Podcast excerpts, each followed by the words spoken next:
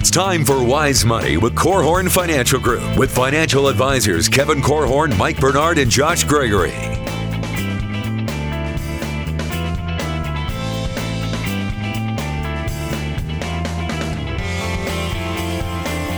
Wise Money is brought to you by the attorneys at Ledoux, Curran, and Keene, First State Bank, Diane Bennett and the Inspired team at REMAX one hundred, and Bethel College's Adult and Graduate Studies program.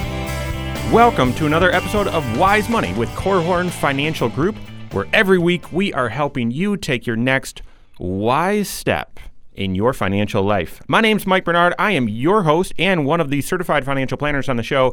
Kevin is not with us today, but Joshua Gregory, my co-host and colleague here, is joining me in the K F G studios.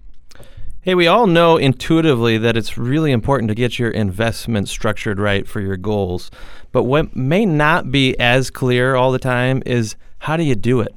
What choices do you have to make? How do you structure this?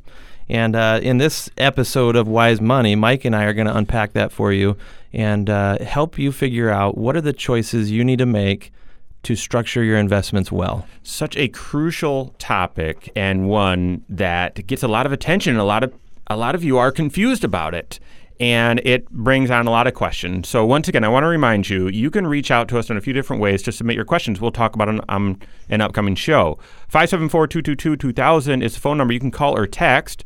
You also find us online, wise money radio dot com. Submit a question as well as catch up on previous episodes right there. Speaking of previous episodes, we've got the YouTube channel up and running at Wise Money Radio, Facebook and Twitter as well. You can submit questions that way. Stay connected. Continue the conversation. Let's get into it. It's such an important topic. You guys know we're in the middle of a series where we're talking about each area of your financial life individually. That's risky, because you really need to make great decisions. Where the magic happens is when you look at all six areas together. Certified financial planners should be doing that with you. That's the process you, sh- you should go through. But today we're talking about the fourth area, and that's investment planning. And really, we all have choices in how we make our investment decisions. Should you do this or should you do that? And we want to sh- put the spotlight on a few of those, where uh, a lot of them, that decisions that you're making are somewhat um, out of context, maybe not part of a a uh, full financial plan, and and you're not really cognizant to some of the choices that you're making. We want to shine a spotlight on the most important topics and help you make a great decision. When I think about the choices you need to make in your investments, the first one that comes to mind is whether you should use individual stocks or mutual funds. Yeah, I feel like that's a great place to start. And, um, you know, I, I personally, I'm, I'm curious to hear what your opinion is, Mike, but I feel like I, I'm a fan of both if the circumstances are right. And I'm sure we're probably going to make an argument, I think we're both on the same page with this, that for most people, it's mutual funds over stocks. But I, I feel like we should um, really discuss stock ownership first of the two. And, um, you know, if, if I were to ask you the question, um, what do, th- think about the most successful, financially successful people that you know personally. What do they have in common? And Mike, you and I get to peer into people's lives all the time. But mm-hmm. if you were to say, what is the common thread uh, amongst people who have achieved financial success or financial freedom? Is there something that stands out to you? Absolutely. Okay. I, a lot of people, if, if you're listening today, you may be thinking of the doctor in the family or a salesperson or a, an executive that lives down the street or something like that. And and that may be true. They may have achieved a lot of success because of having big income and everything. But the, the common thread that I see is business ownership. Mm. And it's not every business owner, right? Mm. I mean, some businesses struggle, some businesses fail, but many business owners are successful. Um, or uh, I'll say it differently. Many people who are financially successful are somehow tied into the success of a business that has thrived. That may be a business that they started or that they're a partner in, or it could be a large business that maybe they have some sort of ownership stake in, stock options, that sort of thing. Mm-hmm. So, you know, I, I like to encourage people to think of owning stocks as a way to tap into the magic of business ownership, right? You got it. I mean, that's what you really own. A lot of people think of owning stocks as just it's almost like gambling. I'm just buying something and hoping it goes up. I don't really understand how it works. I don't even know what I own, that kind of thing. Well, at the heart of it, you own a small little sliver of hopefully a very world-class business that is, you know, doing well, and you're going to participate in the success of that business. That will help drive you towards your financial goals and financial success. And we're we're navigating towards whether you should use individual stocks or mutual funds. But what you said, Josh, brings me back to something I like to teach when I'm when I'm talking to folks who are early on in their financial life. You've got to make a decision. Are you going to be a borrower, a lender, or an owner? The borrower uses someone else's money but pays interest. Dangerous. Not really easy to get ahead in that situation. The lender, you've got f- the full downside when you're lending money. Someone might just not give you the money back. But your upside is limited in that the person you're lending the money to is only going to give you a little bit of interest. But as an owner, your downside is also unlimited. You can lose all of it. But you get the rewards of appreciating in an unlimited way as well. And so given the choice, this is, we're trying to make this intentional for you, given the choice between, well, I want to be a borrower, lender, or an owner. No, be an owner. That's be right. an owner. And that is owning stock, and where you're an owner and participant in some of the world's great enterprises, as our friend Jeff Bernier says. Mm-hmm. And as more and more feet land on this earth, there will be needs that need met. met by businesses to an expanding and growing number of people, and you owning stock, having ownership in a company, allows you to appreciate as that company expands and serves more people with more revenue and hopefully more profits. That's right. And if you were a business owner in a local community, you would know that you're in business to generate a profit, and that that is your reward for taking a risk, right? Maybe someday you can sell that business. It's even easier with stock ownership. You get still a share of the profits of that business when it does well. And if it grows in value because those profits keep growing, someday you can sell those shares maybe for more than what you, you bought it for. So you can win two different ways when you own stock. To me, the question, though, is what's the best way to own stocks? Mm-hmm. And, and that's that's, this, that's where mutual funds come into play. That's the question of should you own individual stocks or mutual funds? And really, I, let me just ask a few questions. If there, there's something attractive about owning stocks, and and I own some, okay, but how confident are you, even with a little bit of research, that you think Apple is going to be a better company than Microsoft? Or that Ford's going to be better than G M, or that Google's going to be better than Apple? You would have to do more research than you would have time to perform, and it would still get you ultimately down to a guess, an educated guess, because you're not out there flying to these different companies, to the suppliers to these different companies, talking to the managers, doing the scuttlebutt, as some financial professionals say, getting the word on, well, is activity strong? Is management good? What's the overall morale? What's the feel? What's the outlook? If you're going to buy individual stocks, that's what you have to do in order for you to know whether you should buy Google or Apple. That's right. That's right. You know, if owning stocks is a way to tap into the magic of uh, owning a piece of a successful, thriving business, then mutual funds, in my opinion, are the way to tap into owning the stocks. And as you just described, it's really relying upon a professional, a middleman, to be the one who's monitoring these companies, making sure that um, you know, they're making good choices to avoid the dogs that are out there, companies that have a broken business model and are maybe on their way down as opposed to up. And also trying to sniff out those great opportunities, those future Amazons or those future Apples, and um, you, you know, basically helping you pick companies that you can succeed with over the long haul. Mm-hmm. When you invest in stocks or mutual funds that invest in stocks, you have to have a long-term time horizon. Mm-hmm. You mentioned the word gambling, and we're going to be talking about that a little bit on this show. Investing should not be gambling. That's right. Because when you gamble, it's you're going to win or you're going to lose. And with investing, and by the way, you often lose in gambling because the house is set up to win. In investing, you're the house. You're actually set up to win yourself. and it's participating in the growth of the economy, the global economy, and so on.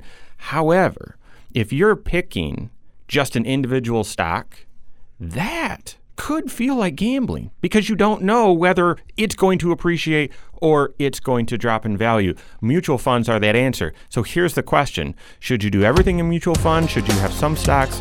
Should you own something called an exchange-traded fund?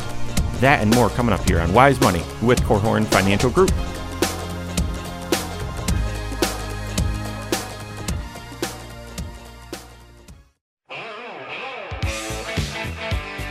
This is Wise Money with Korhorn Financial Group.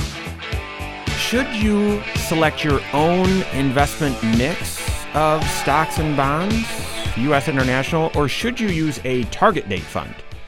That's a question posing uh, that's being posed to most of us here as we invest inside of our four oh one k's. We've got the, that answer coming up. My name is Mike Bernard. I've got Josh Gregory with me in the K F G studios. This is Wise Money with Korhorn Financial Group. wise money radio dot com, five seven four, two two two, two thousand, and at Wise Money Radio on Facebook, YouTube, and Twitter. Those are all ways you can connect with the show, submit questions, and all of that. I want to say a special thanks to the attorneys at Ledoux, Curran, and Keene, as well as First State Bank for making the Wise Money Show possible. And today, we're right in the middle of our series talking about the most important financial choices that you have to make in each area of your financial life. And we're talking about dessert today. This is investments. These choices that you have sometimes go, they're unconscious. You don't realize you're making a decision. You're just saying yes to this. And in doing that, you're saying no to something else. The biggie we're still talking about, should you own individual stocks or mutual funds? The interesting thing, as you're trying to build wealth in your investments, concentration builds wealth. Diversification helps preserve it. If you're a fan of the Wise Money Show, you've heard us talk about the importance of diversification long term. But the idea of owning individual stocks is all about concentration. How do you mix that idea of wanting to be somewhat concentrated to have appreciation while also staying diversified? How do you mix that into the discussion with stocks versus mutual funds? Well, let's let's define, first of all, what we mean by concentration versus diversification, because if you owned one stock, and Mike, I'm assuming if you had to pick one company to own, it would be Disney. You got it. Am I right? Oh, I love I it. I know you so well. Star, uh, Star Wars, Mickey, yeah. and, and what Cinderella. A, what a great company it's been. Cinderella. Nice. So so you could own that one stock, or you could own a mutual fund that also has Disney inside of it, mm-hmm. and hundreds of other companies as well. Yeah. So that's what we mean by, are you going to just pick one and hope for the best, even if you maybe have great insights into how successful it will be in the future? Can I just get on a soapbox here? You've heard me talk about this. I do love love Disney. I'm a family guy. Kids love Disney, and I, I'm a fan, and, you know, bought Fox, and they bought... Uh, you know, the comic stuff, Marvel. I mean, they're they're. It's a lot of it's a, it's great. How will E S P N turn around or not? Will Disney sell E S P N before it drags the whole company down? We don't know those answers. So even though it's a magical place and I love it and and I feel that it's a great company to appreciate with, you have no idea the strategic decisions that that company needs to make and how that will play in on investors. Let me give you another example. We've had the new Star Wars movie that came out, The Last Jedi, although uh, anyway, when the when they first started coming out with new Star Wars movies, new Star Wars movie was released on a Friday, very first one, Force Awakens, released on a Friday, broke all the records by Monday. Guess what happened to Disney stock on Monday? Dropped two percent. The market was up. How in the world do you own this franchise that just broke the record for movie sales in opening weekend and the stock go down? Doesn't make sense. So I would agree, even though I, yeah, would own Disney, it's also important to not have all of your eggs in that basket because it's so complex knowing where it's going to go. That's exactly right. And one of the ways that you uh, maybe protect yourself from the emotional ups and downs of that type of an experience where you think, man, I've got this stock figured out. I know this movie's going to be a hit. And then on Monday, it's down. that can shake your confidence. And quite frankly, a lot of investors are maybe overconfident in their ability to assess a company. Mm-hmm. You don't know what you don't know, right? Maybe you're an investor in Kroger and you think, hey, this is a great company with a bright future in the in the grocery industry, and then Amazon makes an announcement that they're entering that space by ba- buying Whole Foods. Exactly. Real story happened last year, right? So so be concentrated in, if you, if you want appreciation, if you're in that phase, if you're an aggressive investor, be concentrated in stocks. And if you're attracted to one or two or a handful of companies, I don't discourage that. Do invest in those with some play money. But your long-term, the, the core of your strategy should be in mutual funds or exchange-traded funds where you do own Amazon, you do own Apple, you do own all these great soaring companies right now, but in a small portion because you also own hundreds of others. You know, there's a trend happening, though, amongst mutual funds where you, you can buy lots of different types of mutual funds with many different flavors and piece them all together in a portfolio.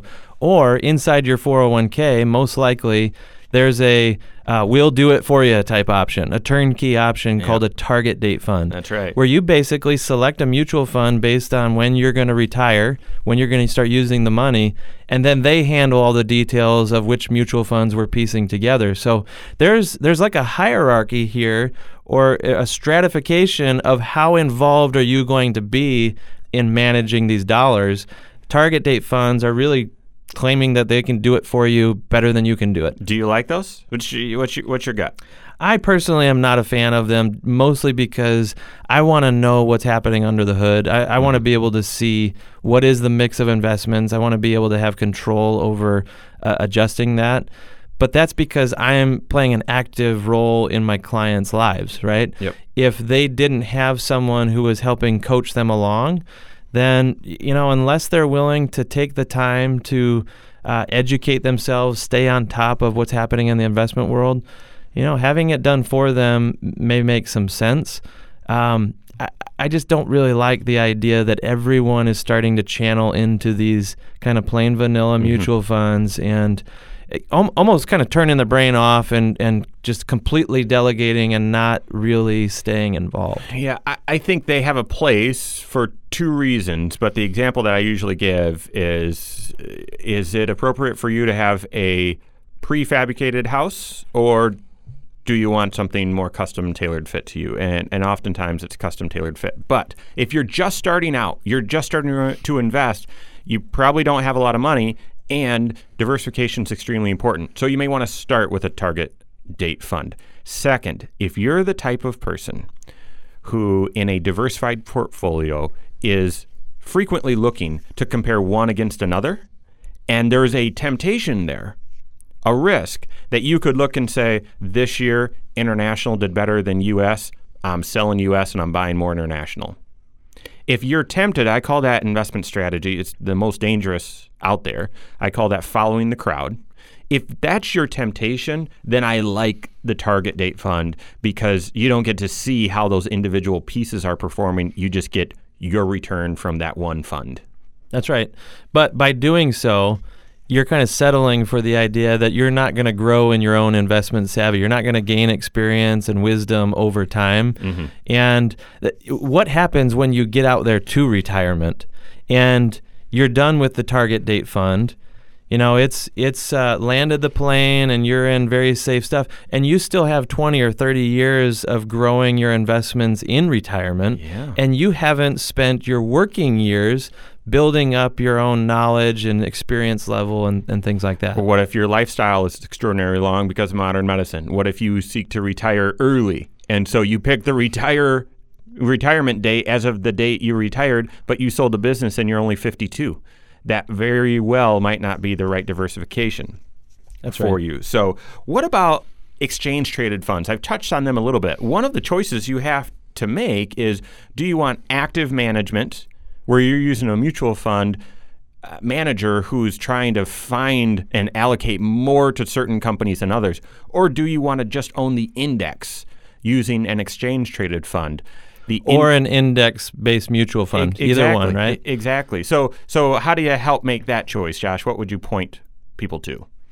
Well, again, I mean, if you're going to just set a mix of investments and let it go, these types of investments have a place because they're a passive approach. You're not having to try to pick a good money manager who has a proven process, a repeatable process.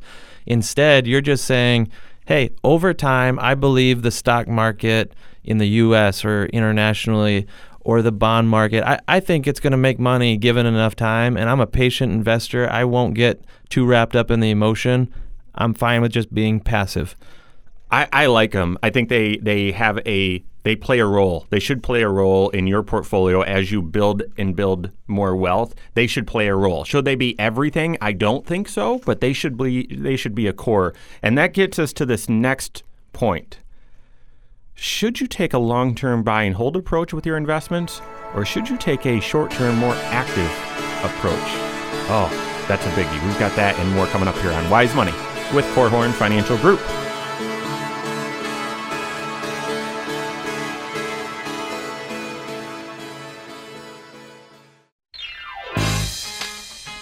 This is Wise Money with Korhorn Financial Group. Thank you for joining us. This is Wise Money with Korhorn Financial Group. My name is Mike Bernard, next to Josh Gregory in the K F G studios. Thank you to Bethel College Adult and Graduate Studies, as well as Diane Bennett with REMAX one hundred for partnering with us on the Wise Money Show. It's tax season, folks. We're right in the heart of it. We've got a few tax questions that we're going to be hitting later in the show. You're going to want to stay tuned for that. We, right now, are right in the heart of dessert. This is so much fun to talk about. It's the area of your financial life that gets the most attention. It's investment planning. We're talking about the major choices that you have to make. If you have a question, we would love to hear from you. We want to talk about it on an upcoming show. Call or text us, five seven four, two two two, two thousand, wise money radio dot com, as well as Facebook, Twitter, and YouTube at Wise Money Radio. We've got all sorts of questions or, or decisions to make as you're building your investment strategy. And, and we haven't touched on it yet, folks, but the moral of the story is make sure your investment strategy is consistent with your financial plan that gets you towards your goals. That is the name of the game. It's not, well, the right investment strategy is the one that never goes down and always picks the winners and always is in the best investment. Nope, it's the one that's consistent to your overall financial plan. Now, that drives us to this next choice. Should you have a long-term buy and hold approach, or should it be short-term, more active trading? What approach is best? Yeah, you know, if I was going to add anything to what you just said, you want your investment strategy to be one that drives the right behaviors in you and the the, the correct habits uh, over time. And this this particular issue, should you be active and, and making a lot of changes within your investments, or should you set it and forget it and let time um, you, you know work its magic for you over uh, your, your course towards financial goals and everything?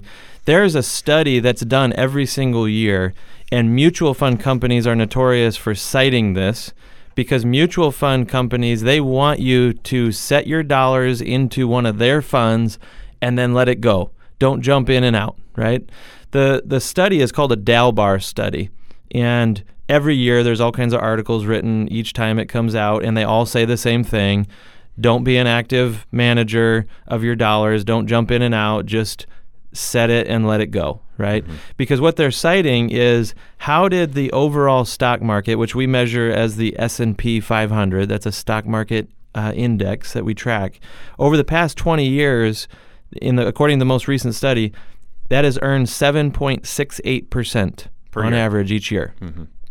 The average stock market investor, by way of mutual funds, their performance has been four point seven nine. Mm-hmm. So I'll round here and say seven point seven percent is what the stock market did, or four point eight percent is what most individual investors did. And the, the question is always, well, why the discrepancy? Why is there almost a two point nine percent gap there, which is enormous, by the way? That doesn't sound like a lot, but if you give yourself twenty or thirty years of underperforming by almost three percent, that is the, the outcomes are night and day difference. That's right. Right. And the studies just always come back to, well, the difference is instead of you just owning the stock market for that entire calendar year, you were probably jumping in and out, making changes, that sort of thing. And because of that, you underperformed due to Uh, you know, our own bad decisions, often emotion driving those decisions. And we're not just talking about, well, I like to be in it this month and I'm out the next month and I'm in it the following month, I'm out the next month. It could be something much bigger. Uh, let me point to a couple. This election year is making me nervous and the market's had a great run. I think I need to get, now's the time to get more conservative. Does that sound familiar? I'm a little concerned about what's happening with tensions overseas. I think I should get a little more conservative. I don't trust the stock market rebound. I should get a little more conservative. The U S rating might get downgraded, or I'm concerned about Greece. Those are all reasons, very legitimate, very emotional. Josh laughs at me. We share responsibilities on the K F G team to be the architect for our investment strategy and managing the money that we manage for our clients. And I'm much more emotional about it than Josh.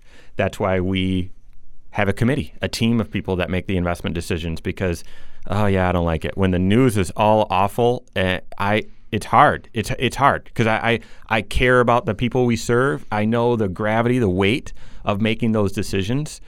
But that's the difference. It's not just, well, one day I like it, the next day I don't. No, there are legitimate, real reasons and concerns where you might say, time to pull back on the reins. But what it's meant is a significant underperformance. That's right. So that's right.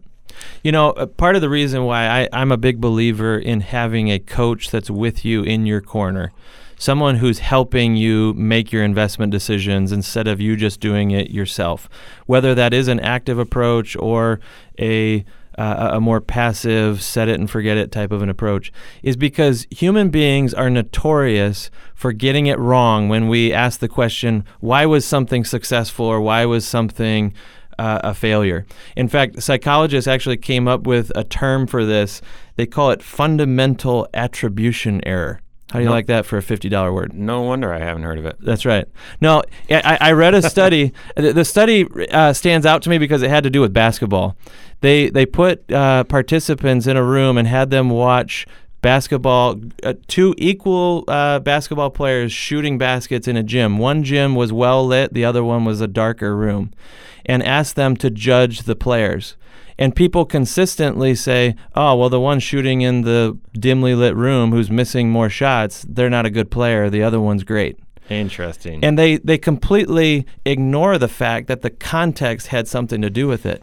Well, you and I, all the time, we are prone to the same thing with our investments as well, where maybe we had an investment, a mutual fund in your four oh one k that was down last quarter. Was it down because that manager was shooting in a poorly lit gym? Mm. Or were they down because they're just a bad player and you need to replace them? Right. Right? We're not great at doing that on our own, and that's why you need to have a professional working with you who maybe has a systematic way of judging whether or not that shooter is a good shooter or it's the gym that's causing their performance. Okay, I'm going to go there then. Th- this this big decision. All of those decisions are important. But the one that probably trumps all of them is this decision that you need to make is, are you going to be the one calling the shots on your investment strategy, or are you going to hire a professional? And there's even the option right now of, are you just going to hire a computer? They call them a robo. And let me just touch on that one first. No, I need to talk about the big picture. The what's going to get you from where you are to your goals? Yes, a three percent underperformance is going to make a big difference, but it's mostly your habits that are going to drive it. So you really need a certified financial planner helping you know, here's the amount of investment return you need to reach your goals, and here then is how you should structure your investments. That is what I need. That's what Josh needs. That's what you need. The doing it online approach, not yourself, just saying a computer handle it, you're paying for something that you would get in a target date fund. That's it. You you you would be those. They sound attractive. They're a little bit cheaper than a normal financial advisor, and you can call someone. It's just a computer model. They're not doing anything. They're not helping you make changes here or there. It's just a target date fund. Save your money and do a target date fund. But I would argue you should have a certified financial planner who's helping you construct the entire package of your financial needs to help you get to reach your goals. And the investment structure should be a component of that. So, of course, our bias is have a professional, but not because, oh, they will get you extra return every single year. No, in the long term, I believe they will. But more importantly, they'll help you get the right investment structure for your long-term goals. You know, the analogy that I've shared in one of my retirement classes is if if you think of managing your investments into retirement as flying an airplane, what you need to decide is, do you have the skill and the competence and the desire to play a certain role? Do you want to be the captain at, uh, you know, captain of the plane, flying this plane yourself? Do you want to have someone there in the cockpit next to you helping navigate? Do you want them flying the plane and you're just involved?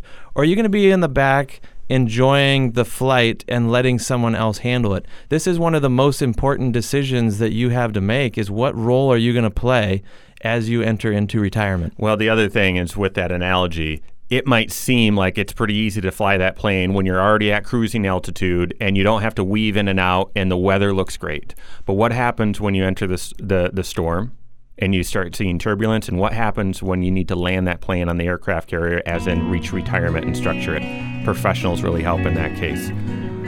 Should you be getting a refund on your taxes? We've got that great question from James coming up on Wise Money with Korhorn Financial Group.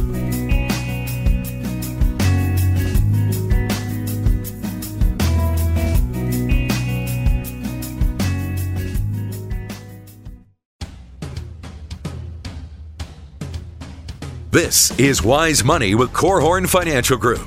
Wise Money is brought to you by the attorneys at Ledoux, Curran, and Keene, First State Bank, Diane Bennett and the Inspired team at REMAX one hundred, and Bethel College's Adult and Graduate Studies program.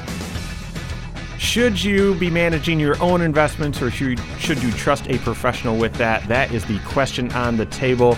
My name's Mike Bernard in the K F G studios with Josh Gregory. This is Wise Money with Korhorn Financial Group.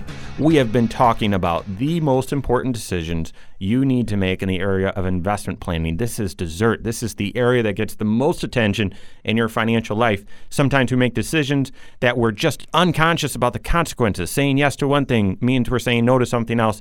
Pretty soon, you've drifted way off from the plumb line, and we're talking about, what are those decisions? How do you make sure you don't You don't drift? If you've missed anything, every show is on the YouTube channel at Wise Money Radio. It's also online, wise money radio dot com. It's also on podcast, iTunes, Google Play. If you have any questions, or you don't like what we said, or you disagree with us, I I want to hear from you. Reach out to us. You can send us a question online at wise money radio dot com, or call or text five seven four, two two two, two thousand. So we've been talking about these big decisions within your investment life, and, and really we've finished with the the supreme decision. Are you doing it yourself, or do you hire a professional? And, and so how do you put all this together, Josh? What, what are the next steps?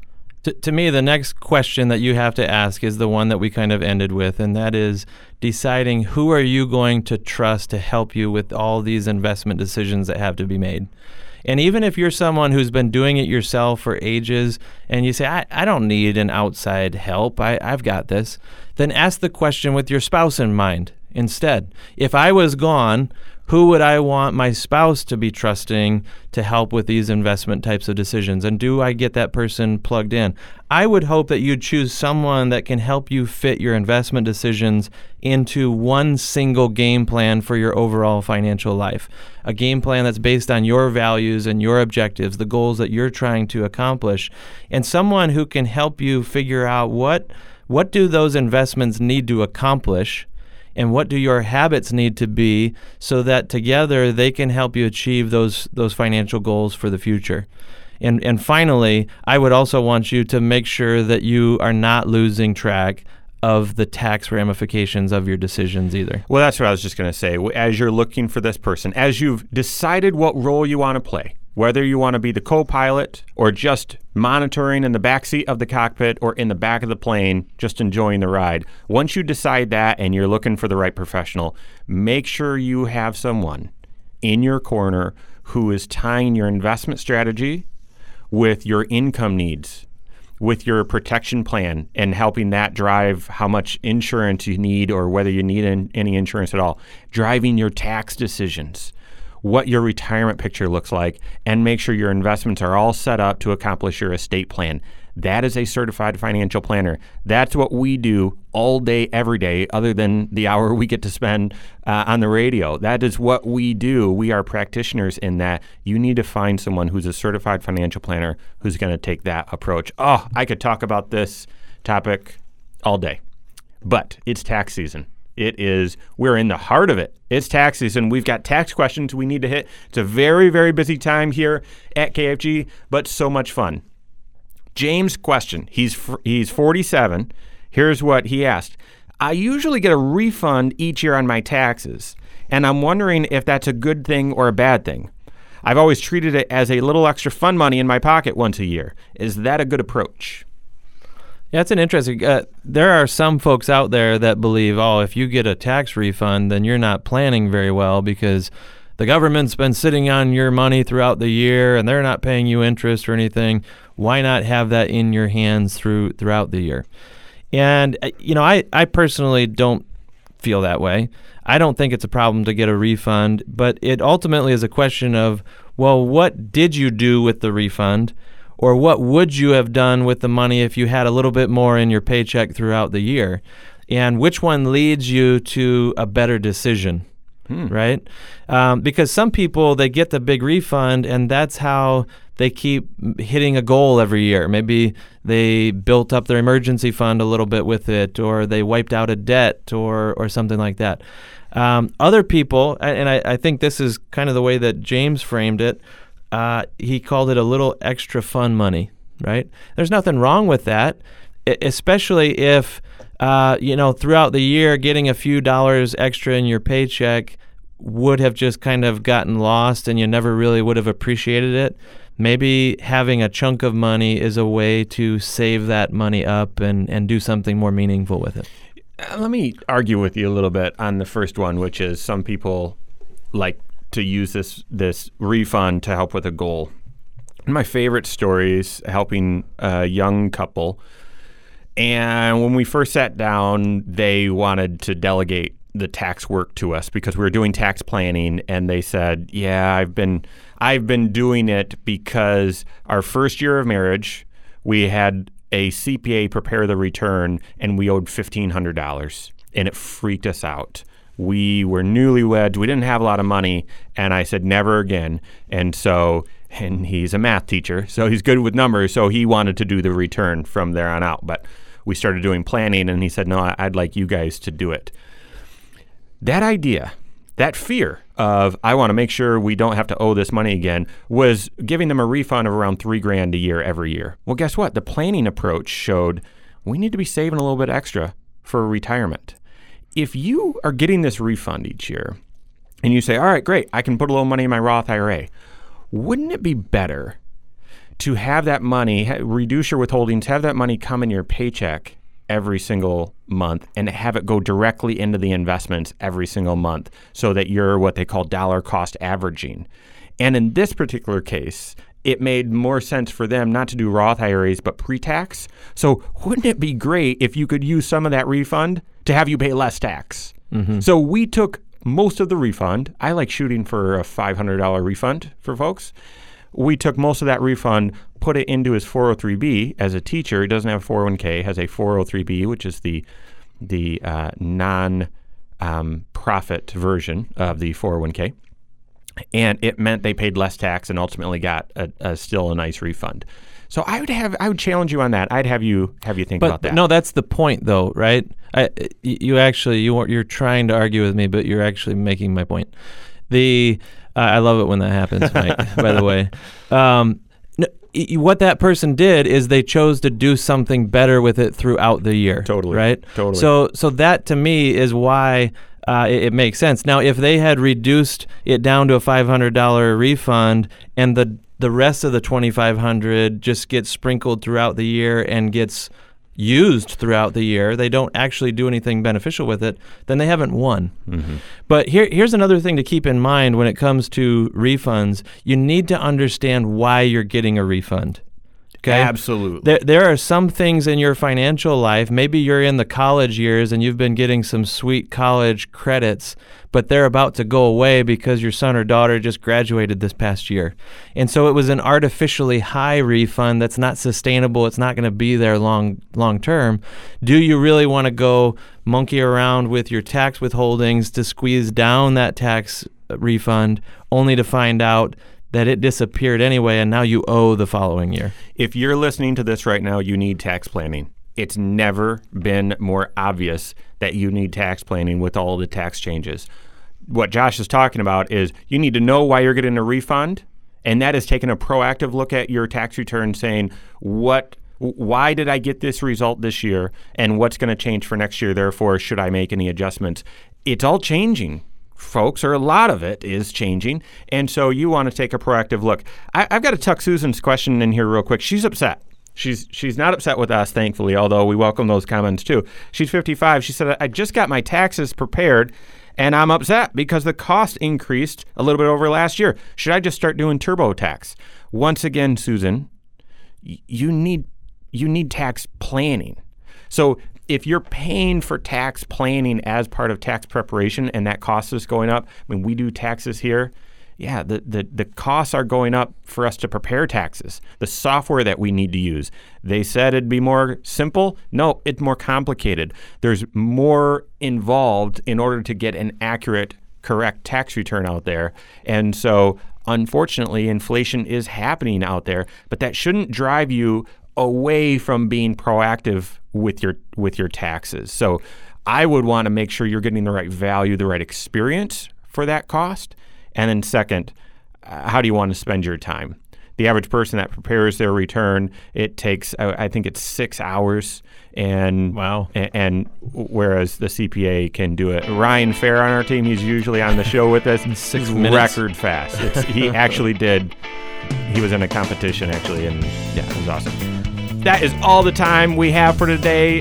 On behalf of Josh Gregory and myself and all of us at Korhorn Financial Group, have a great weekend. We'll see you next Saturday for Wise Money with Korhorn Financial Group. Securities offered through Silver Oak Securities, member FINRA slash S I P C. Advisory services offered through K F G Wealth Management, L L C. Doing business as Korhorn Financial Group. K F G Wealth Management, L L C and Silver Oak Securities Incorporated companies are unaffiliated.